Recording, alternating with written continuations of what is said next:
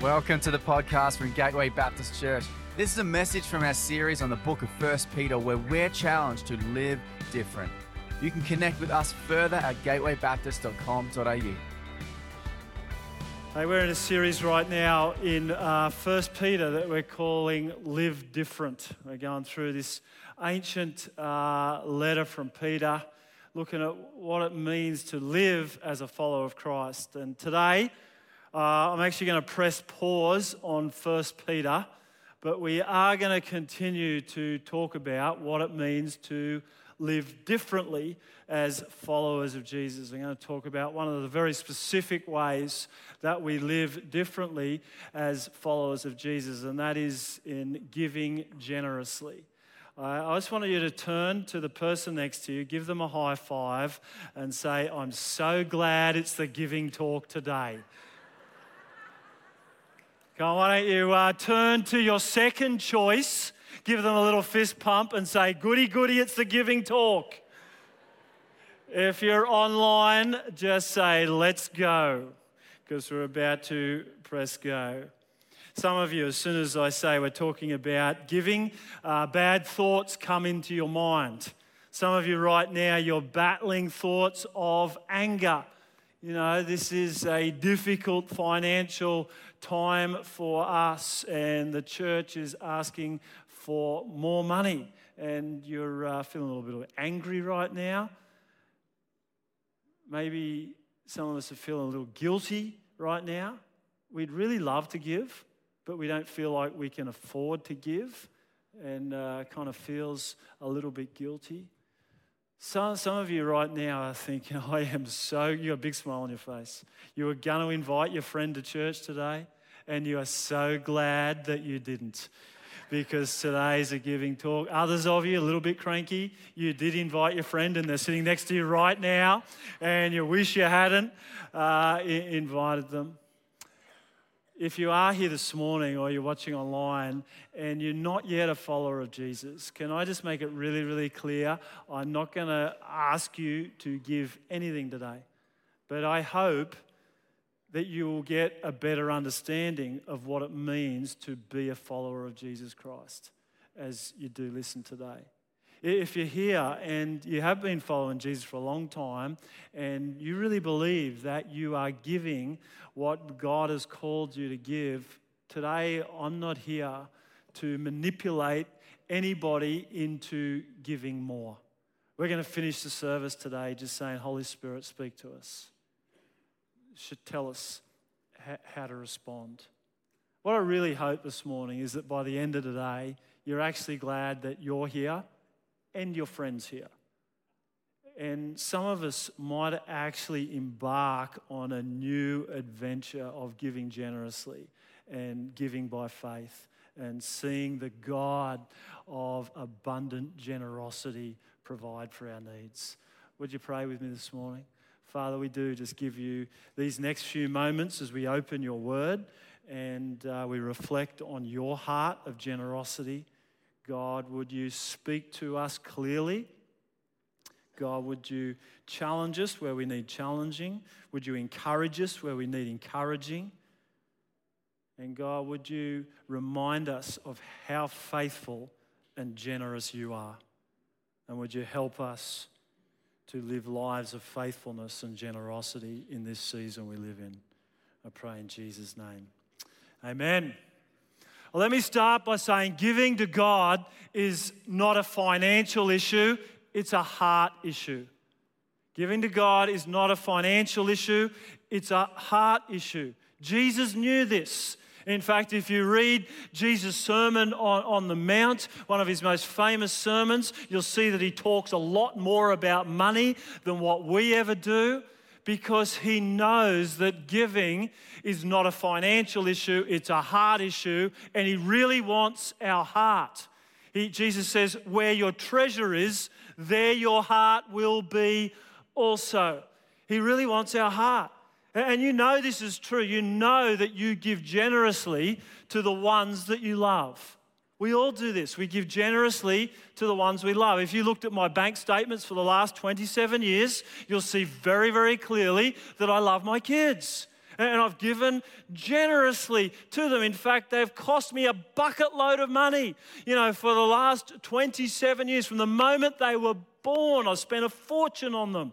You know, it started out being, you know, cots and prams and nappies and, and, medical bills. And then they went to school and it was school uniforms and school fees and school excursions and everything else the school could think, you know, to just pile on to, uh, to those uh, bills. But I continued to give generously to my kids because I love my kids. And then they got a little bit older and, you know, they cost me iPhones and iPads and iPods. And every time Apple brought out a new product, I would break into a sweat and have a panic attack because I knew it was going to cost me money. You know, I'm just glad during those years that Facebook and Instagram didn't charge by the hour, else you would have a broke pastor standing in front of you right now. Now I've got all adult children and I still love them, and so I'm still giving generously to them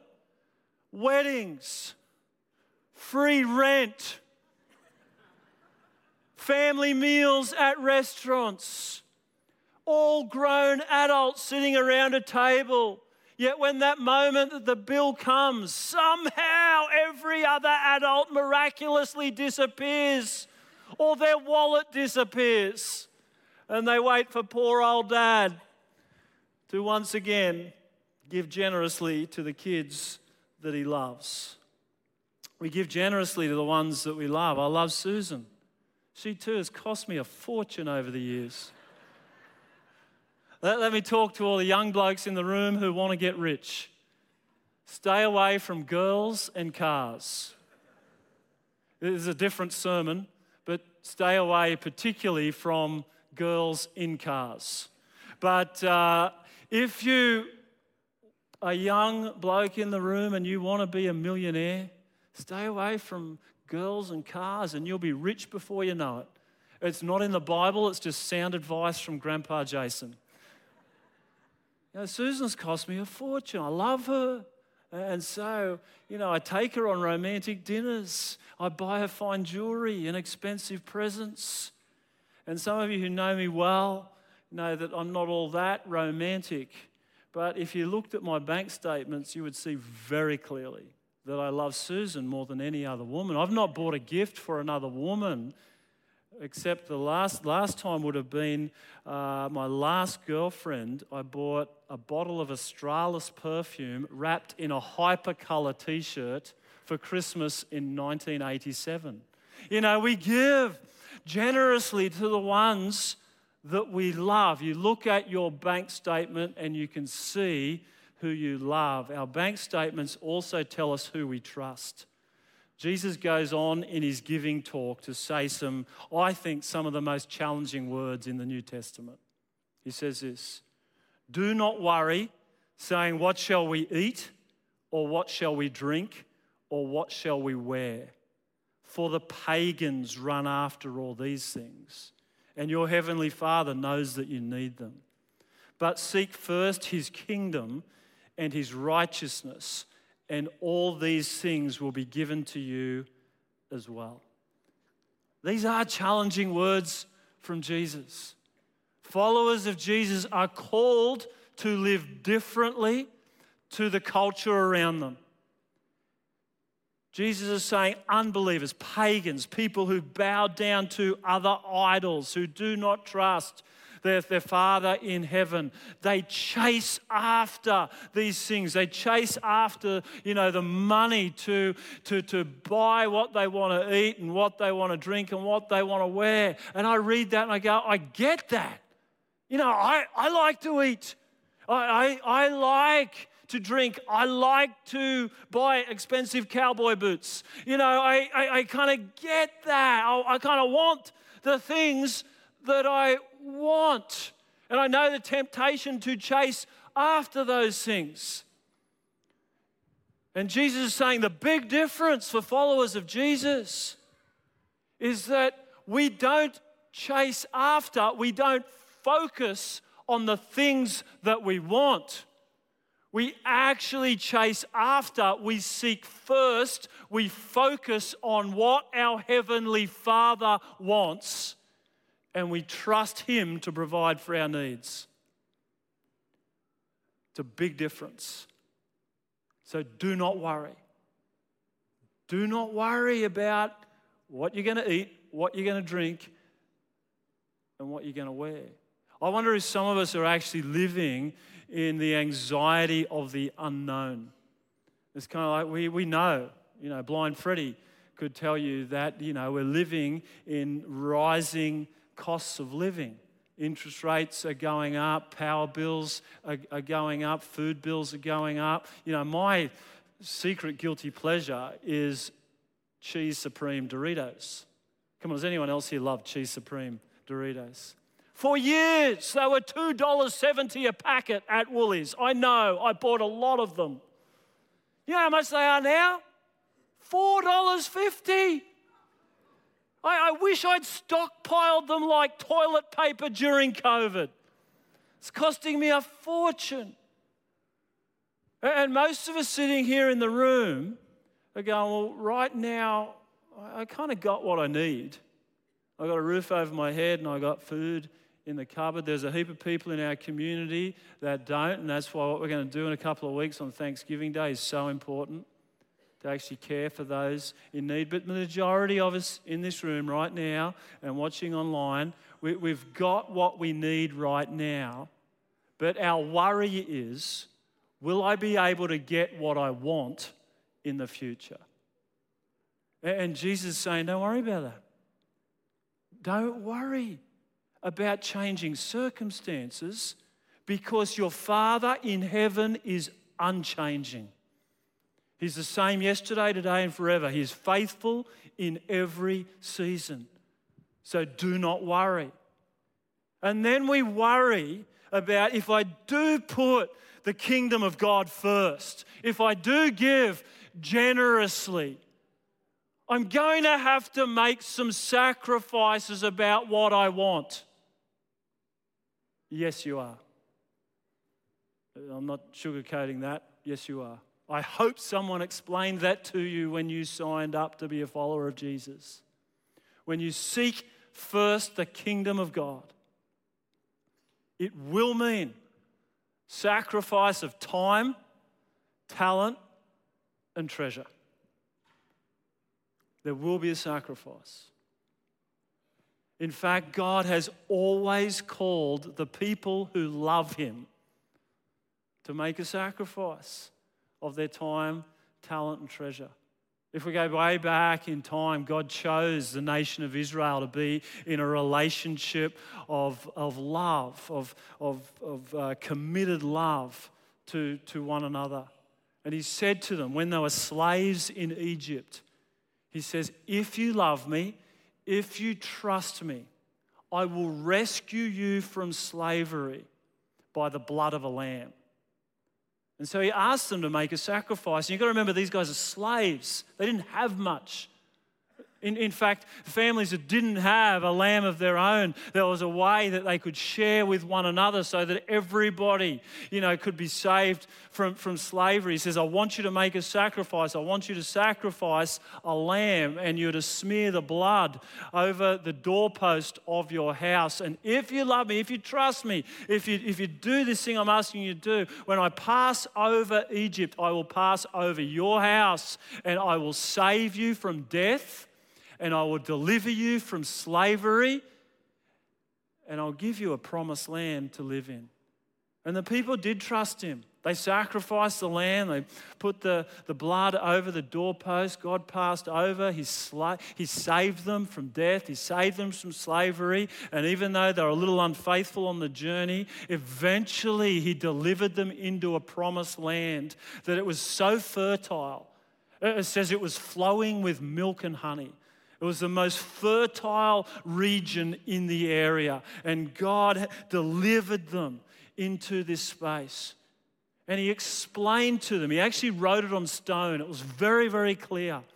He wrote on stone, This is how our relationship is going to work. Because every loving relationship is a two way relationship. And he wrote down a whole bunch of laws that they were to follow to express their love, their devotion to the God who had saved them by the blood of a lamb. Now, one of those laws, or many of those laws actually, I'm just going to look at one of them today, was about what they were to do with their finance, with their produce. It says in Leviticus 27, it says, a tithe. Can everyone say a tithe? Of everything from the land, whether grain from the soil or fruit from the trees, it belongs to the Lord. It's not yours. It belongs to God, the one who saved you, the one who delivered you, the one who's given you this promised land. It belongs to the Lord. It is holy. Holy means set apart. It is set apart to the law. They were to bring a tithe. Who, who can tell me what tithe literally means? Come on, yell it out. Someone yell it out. A tenth. Tenth, not, not 1%, not 2%. It's a tenth. It's 10%. God said to them, He says, I want you to give 10% of your fruit and veggies that you produce. Now, you've got to understand, this is a time before Visa, before MasterCard. This is a time before Bitcoin. In fact, this was a time before the majority of people actually used coins. Their income was what they produced on the land. He says, This is how you to express your love for me. This is how you to put your trust in me. You to bring a tenth of your produce into the temple. And it's to get used to provide for the priests who serve you in the temple. It's to get used for religious festivals, when we uh, ways to, to bring worship to me, and it's to get used to actually share amongst the poor in the community, like we're going to do in a couple of weeks' time. I want you to bring a tithe. I want you to bring a tenth. All right, I want you to transport yourself back about 3,000 years and just imagine you're a pumpkin farmer in Israel. And one year, one year, your farm, remember God gave it to you, your farm produced a hundred pumpkins.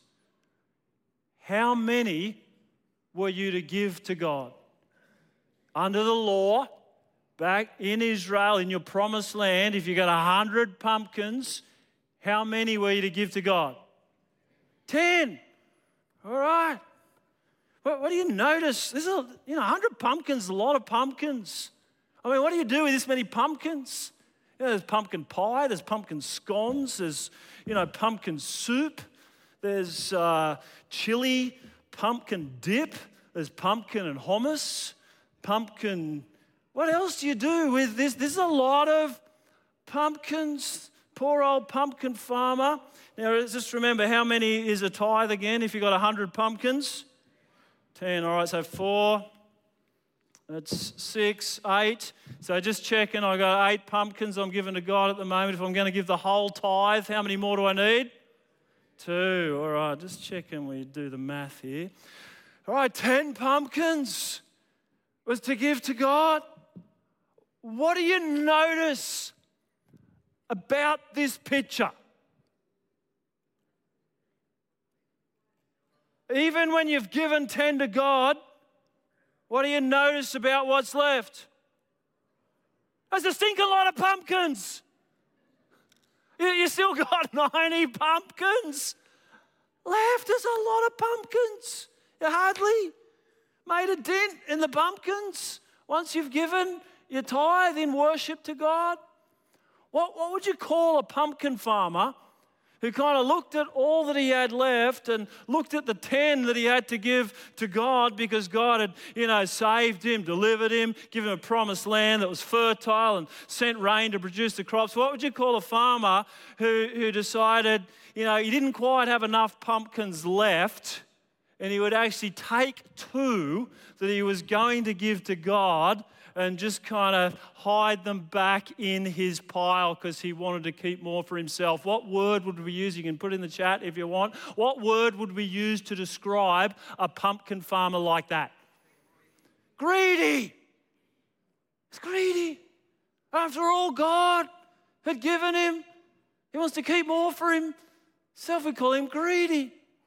What about the pumpkin farmer who looked down the road and his mate Pat, the pumpkin farmer, uh, actually produced 108 pumpkins this year? He had eight more pumpkins than him.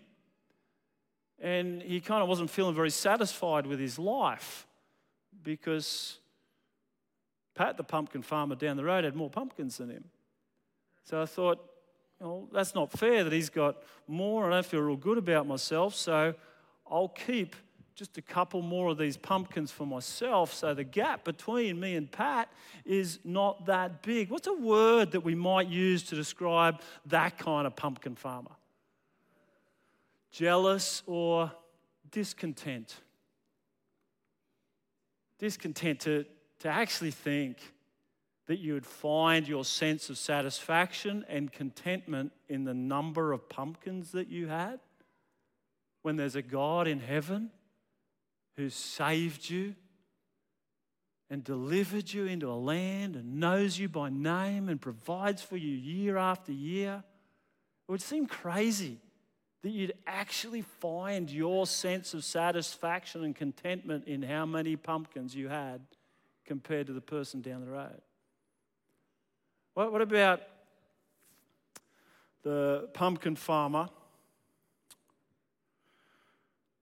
who, year after year, seen God provide? But just had a moment, sort of reading the predictions of the future, listening to all the experts that are saying maybe there's no rain coming next year. And Doesn't really trust that God will provide again in the same way He's provided this year. So he decides just to squirrel a couple away in his esky, just in case God doesn't provide the way that He has every other year. What might we call that pumpkin farmer? I'd probably call him, I know is a little harsh, unfaithful.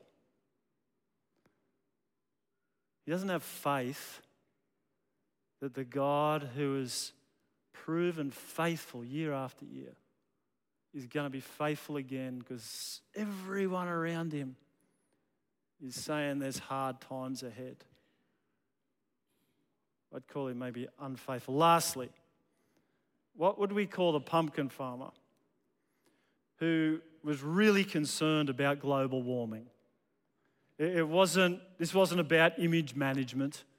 This wasn't about having a fancy new car. He was really concerned about global warming, and he thought the way to solve the problem was to buy a new Tesla. He really wanted a new Tesla now. He didn't want to wait until his pumpkins ripened.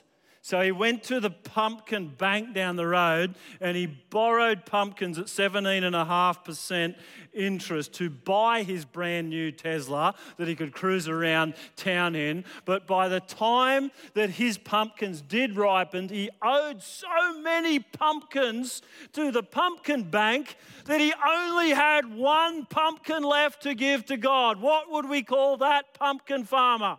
Again, this is a little harsh but I think we'd call him a fool. That's poor pumpkin management. Now, when we're talking about pumpkins, we can all have a little snigger and a laugh. And we think, as if, as if you'd be that greedy that you wouldn't give 10 pumpkins to God. As if you, you would be so lacking in faith that you wouldn't trust God to provide like He's provided through the generations. As if you would find your sense of contentment in how many pumpkins you had. As if you would get yourself into so much debt that you had no margin in your life to give faithfully to God as if. Now, it seems crazy when we're talking about pumpkins.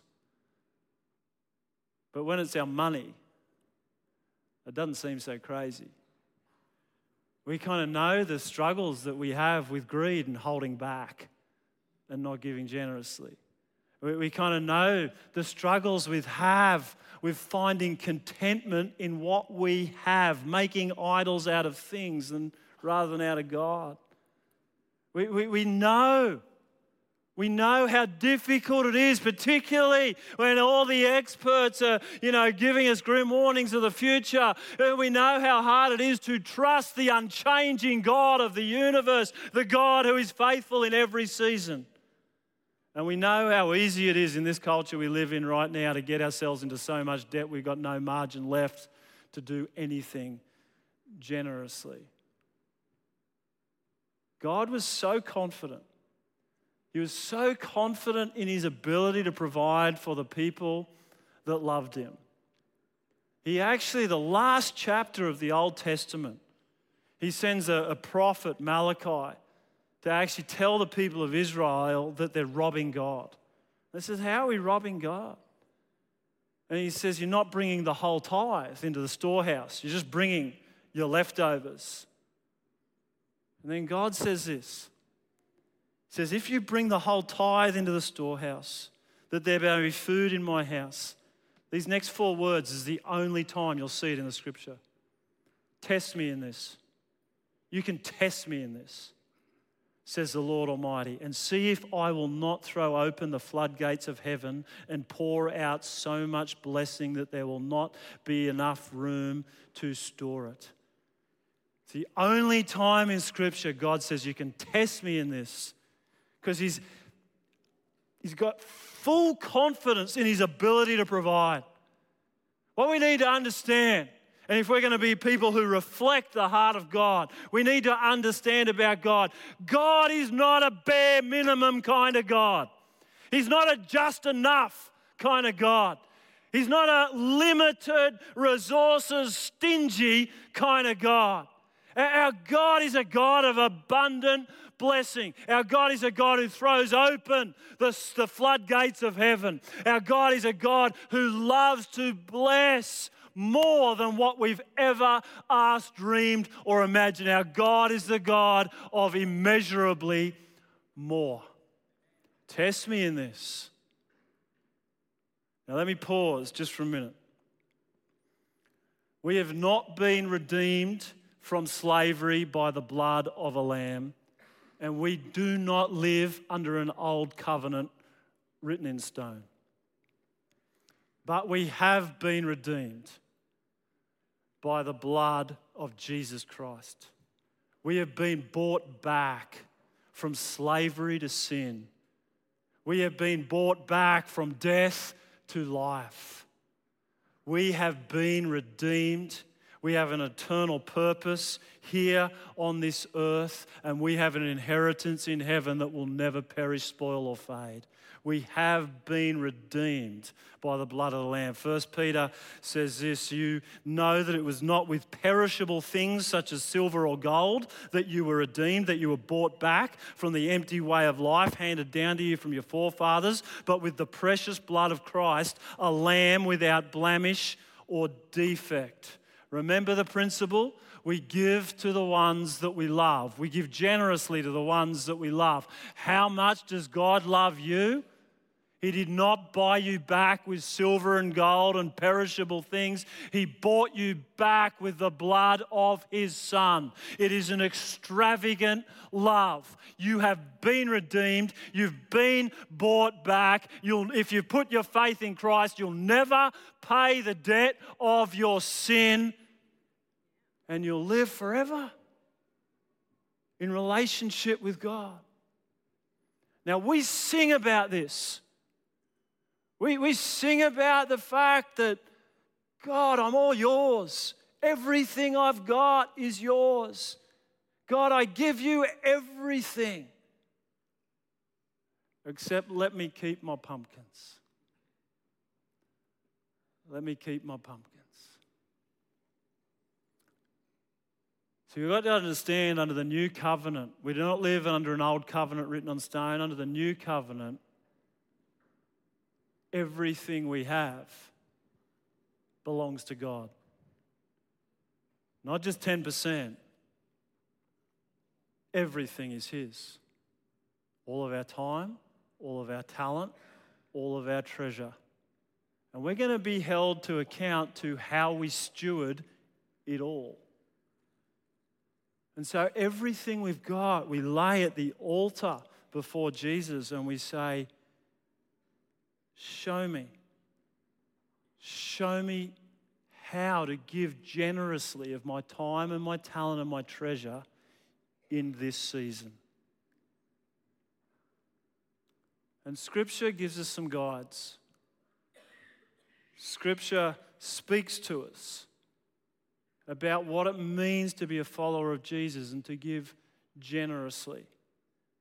Firstly, in, uh, it says to give proportionately. It says on the first day of every week, each of you should set aside a sum of money in keeping with his income saving it up so that when I come, no collections will have to be made.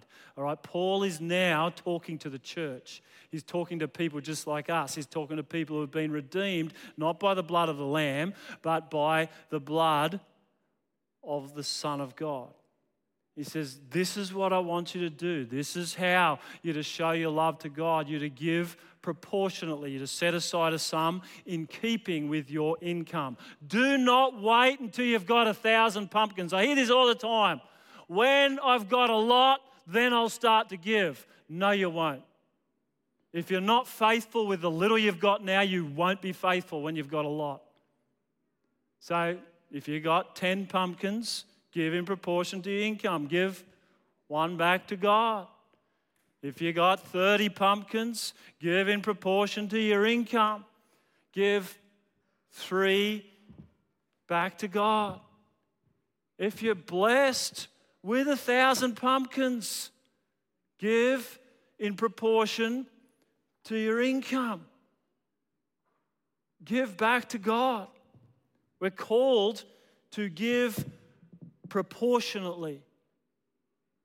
We won't all give the same amount, but we're all called to give in keeping with our income. And it says, give regularly the first day of every week. For them, it was a Sunday, was the first day of their week. And they would come together in the church and they would give. Now, we've kind of stopped passing buckets around because we don't kind of live with pumpkins, we don't live with coins, we don't really even live with notes anymore. We live uh, off of a card, and most of us give uh, during the week. But the, the, the principle here is to give regularly and give first. Don't wait until you've got some scraps left at the end of the week. Don't wait until you've paid all your bills, you've, you've gone to the movies, you've bought your new TV, you've eaten three pizzas, and you've bought six pairs of shoes that were on special online. And just whatever's left, you might give some scraps to God. I'm saying really intentionally here to the church give proportionately and give regularly. Give first on the first day of the week. It says, set it aside actually set it aside. It is holy to God. Put it aside and give it to God. Give sacrificially. As I said right at the start, if you're going to seek first the kingdom of God, there will be a sacrifice involved. Let me read from 2 Corinthians uh, chapter 8. It says, Now, brothers and sisters, we want you to know about the grace that God has given the Macedonian churches. In the midst of a very severe trial, their overflowing joy and their extreme poverty, welled up into rich generosity. For I testify that they gave as much as they were able and even beyond their ability entirely on their own. They urgently pleaded with us for the privilege of sharing in this service of the Lord's people. The city of Macedonia, the church of Macedonia, was actually going through severe poverty was a very difficult time. It was a, it was a season of want, not plenty. And yet they pleaded with the opportunity. They pleaded with the op- for the opportunity to give sacrificially. You need to understand they're most likely first generation Christians. They're the first people in their family to put their faith in Jesus Christ. The love and grace of God has transformed their lives. They are so grateful that someone brought the gospel to them. That they pleaded for the opportunity to see that gospel continue to go throughout the Roman Empire. They pleaded with the, for the opportunity to give. And can I just say, I love the heart of this church. I love the heart of this church to give so generously to Gateway Beyond. It's actually transformed my understanding of giving. The, the devotion in the heart of this church to give, to see the gospel go to places and people that have never heard it. The, the sacrifice in, in this place to actually start new campuses so the gospel can go into new communities, it has blown my mind. I, I want to say thank you. Mostly, that generosity is going to go and bless people that you will never lock eyes on this side of heaven. I want to thank you for your ongoing generosity to, to Gateway Beyond and all that we're doing to plant more campuses and see the gospel go into new communities, and it will always require a sacrifice. The church in Macedonia pleaded for the opportunity in the midst of their poverty to give with a rich generosity. We're to give generously. It's always one of the things the church has been known for.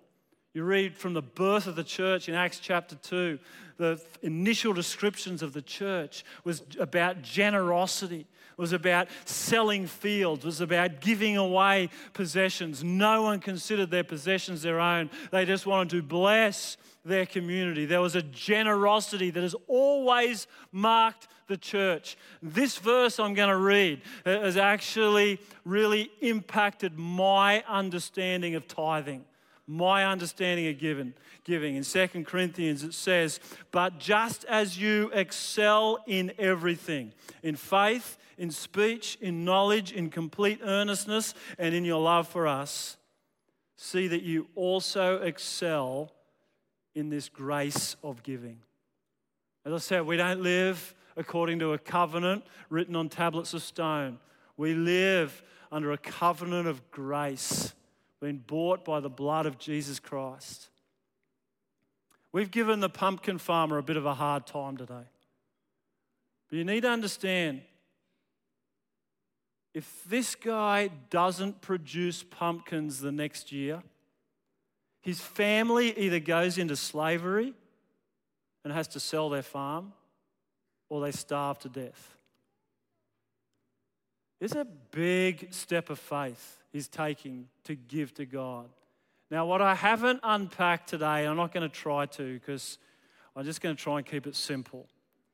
If you add up all of the tithes and the offerings the pumpkin farmer was called to give under the old covenant, it was actually around 22.5% of what he produced, he'd give away.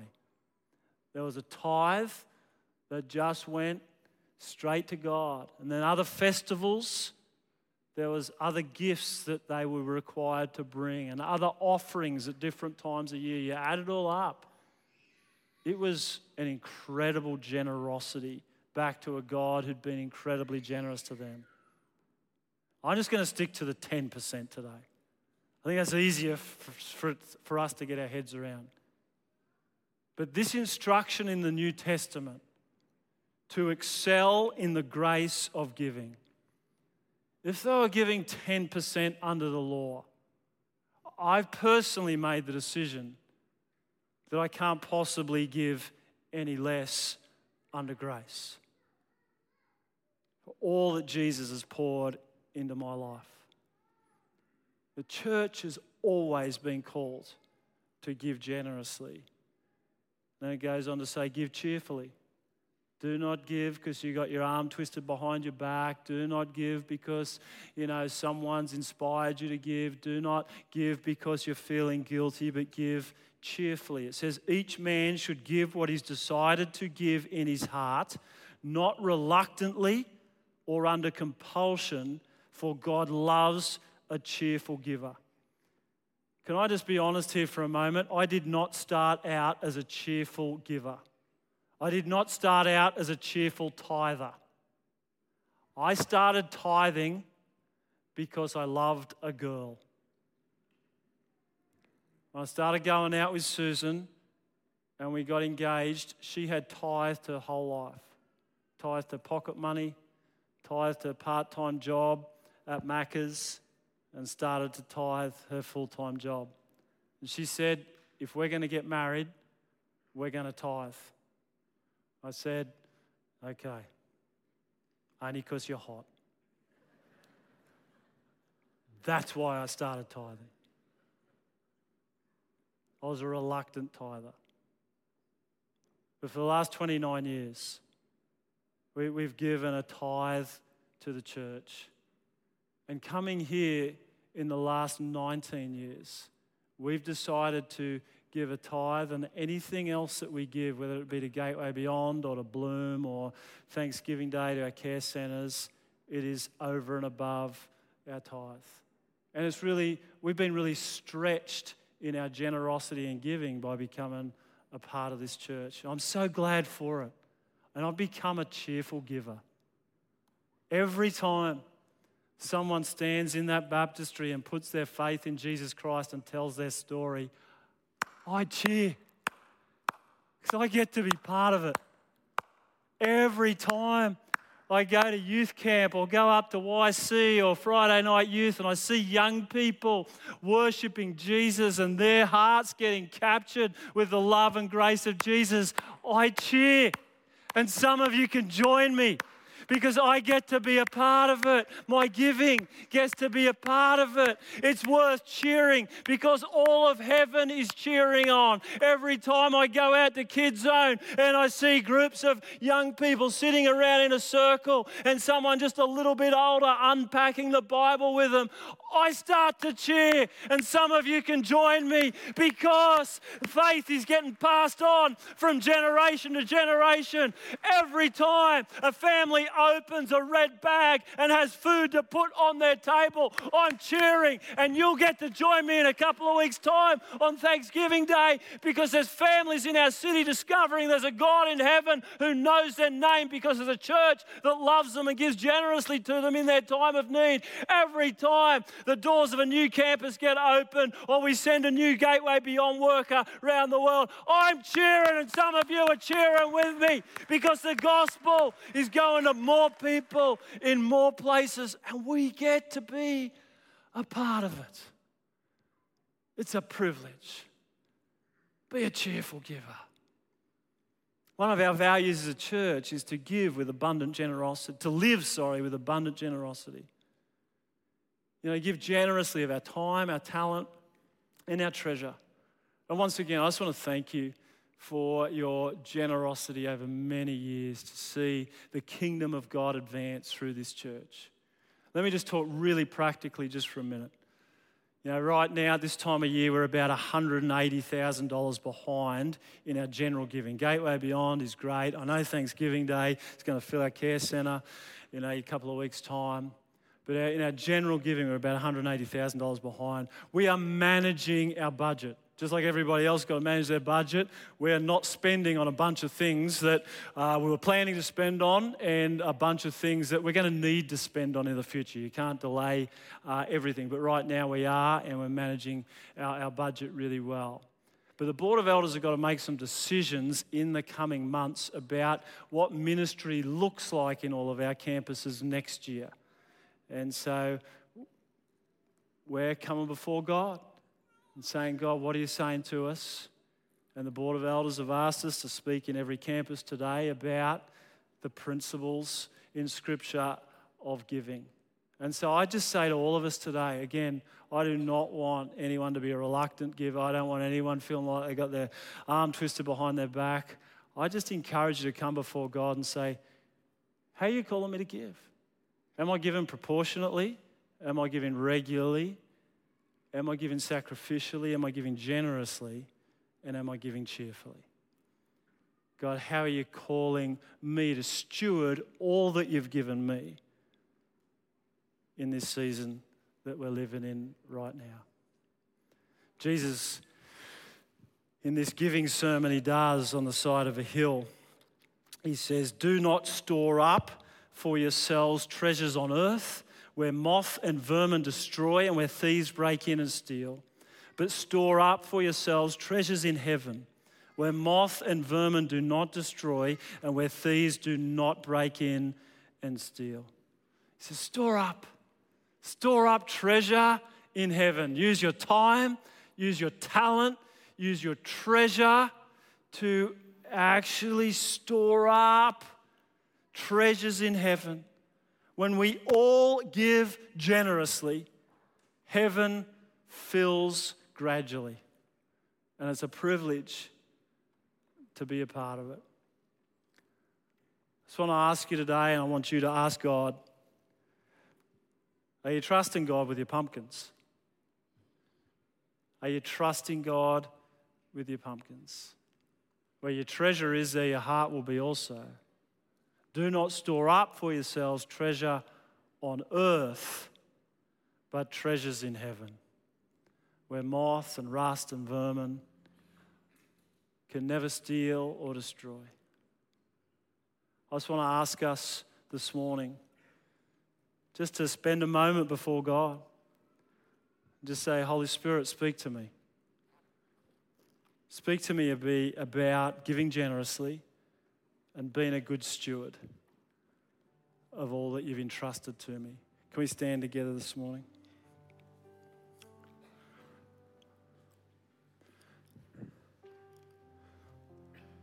Come, Holy Spirit. Come and speak to your people. Challenge us where we need challenging. Inspire us where we need inspiring. Fill us with faith where we need faith. Come, Holy Spirit, come and speak to us. Just take a minute to say, Holy Spirit, what are you saying to me today?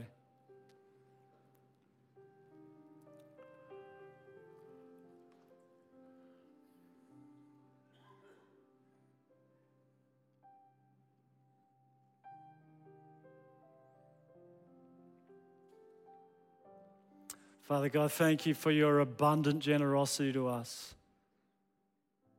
Thank you that you gave us your most generous gift.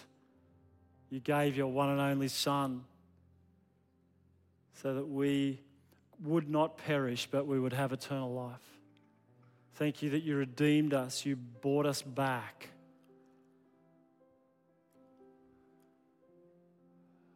Thank you, we've been set free set free from the slavery of sin. We've been set free from death. Thank you that we have an inheritance that will never perish, spoil, or fade. God, today, every heart, every household, would you speak to us and show us how to steward what you've given us to store up treasure in heaven? Give us courage to be obedient.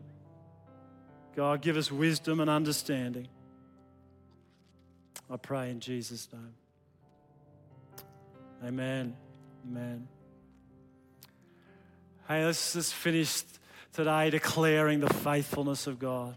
All my life, God, you've been faithful. This has certainly been my testimony, not just financially, but in every area of my life.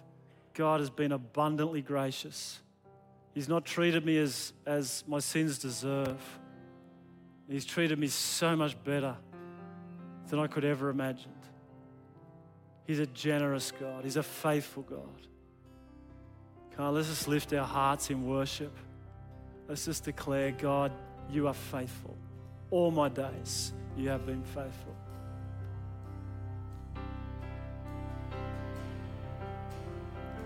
I love you, Lord, for your mercy never fails all my days. I've been held in your hand. From the moment that I wake up Until I lay my head I will sing of the goodness of God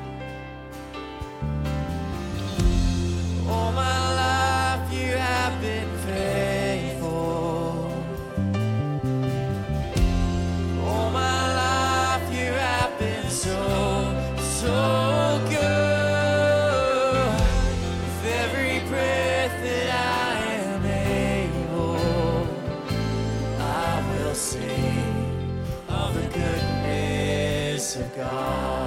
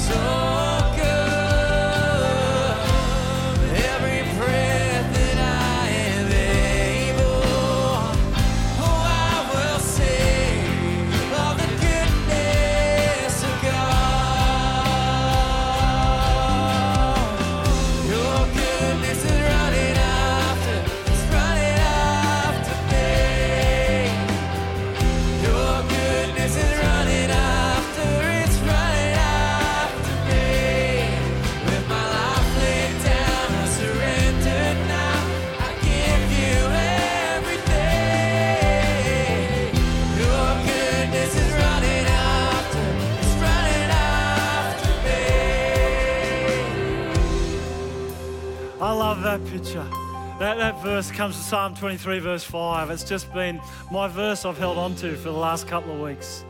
Surely your love and your goodness will follow me all the days of my life. It's kind of like this little reminder from God just slow down. Let my goodness catch up to you.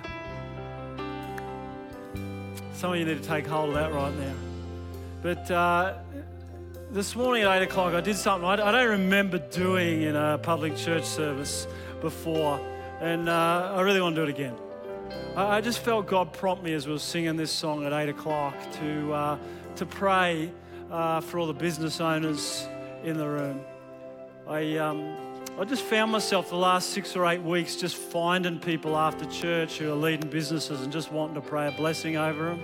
I know leading a church in the last few years, I've needed people to pray for me and uh, just been really draining and just felt today, uh, I just wanted to pray a blessing over the, the business uh, owners and leaders in the room. Pray that God will bless you with wisdom. He'd bless you with strength and resilience to persevere wisdom to know how to, how to lead with kingdom values. Bless you with people, people to join your team that actually believe in the vision of where you're going. Bless you with, with finance and opportunity to, uh, to be a blessing to the families that work for you, a blessing to the church family you're a part of. If, if you're a, a business owner, business uh, leader in the room, and you just love us, some people to gather around you and pray for you today just felt like it's what God prompted me to do. Love you just to run to the front. If that's you, come on. Just come on out. If that's you, just come, come and receive from God.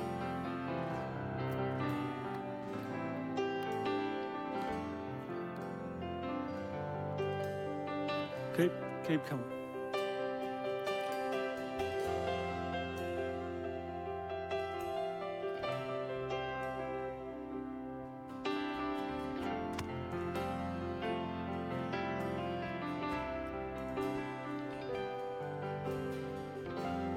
Don't, don't miss out if it's you. Doesn't happen all that often. I don't think I've done it in 29 years, so maybe, you know, good idea to come today.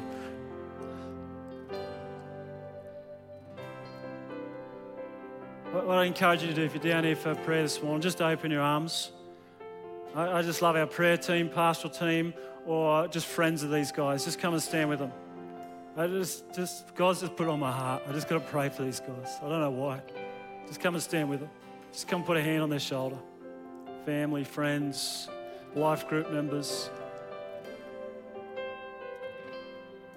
Just make sure someone's standing with everyone. I'm going to pray, and then as uh, just just let a prayer rise up in your heart. I need a few more people to come. Scotty, you want to run down there with your wife? Yeah, come on.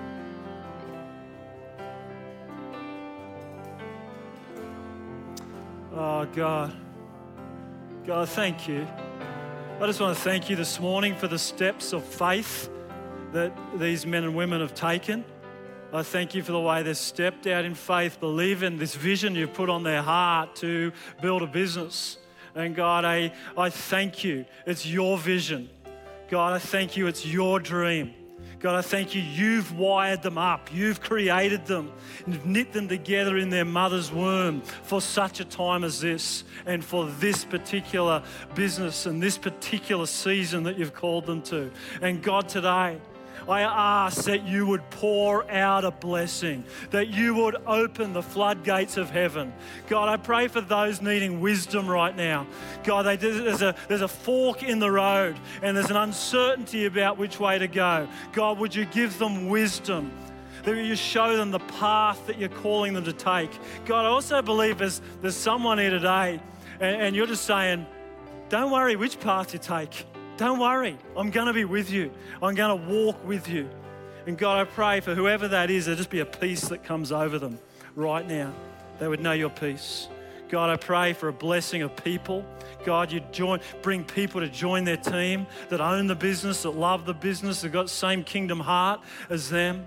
God, I pray that you'd give them strength to stand firm stand firm in the, the, the, principles that you've called them to lead their business in, in, in honesty and integrity and vulnerability and, and choosing to put you first in everything, in generosity. God, give them strength and resilience to stand firm in Jesus' name. And God, I do pray that you'd bless them financially.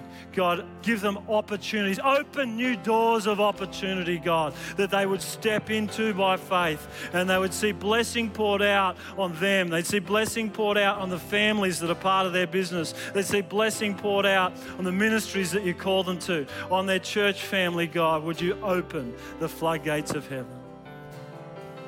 On, if you're standing with someone, just, just pray blessing over them. It might be a really simple prayer. If you've got nothing else, just say, Jesus. Just pour your love, your grace, your blessing over them. Just, just pray, whoever you're standing with. Let's just finish out the chorus of that song, Marky. Come on, just pray. Pray a blessing.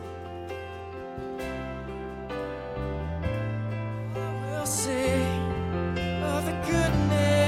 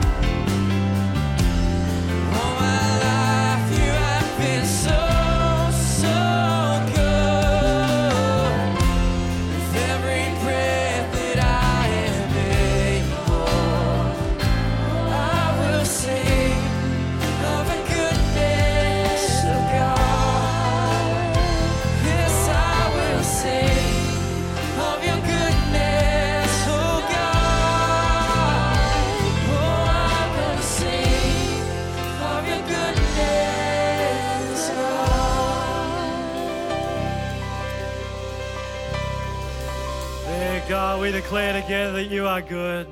You're a God of abundant blessing. God, would you continue? Just pour out your blessings on your people. Help us to trust you in every area of our lives. God, may we walk out of this place just full of your peace and your strength. You are our good shepherd, and your love and your goodness will follow us all the days of our life. We thank you in Jesus' name. Amen. Bless you. Back in First Peter next week, and then Thanksgiving Day the week after. Make sure you grab a red bag, grab an invite card, bring some friends along with you to, uh, to Thanksgiving Day. It's one of the great days, as Brad said before, it's one of the great days in our church calendar. Make sure you're here. Bring your friends, bring your family. God bless. We hope that you've been blessed by this message. We're a growing family, and if you'd like to discover more about where we meet in all our locations and online, visit gatewaybaptist.com.au.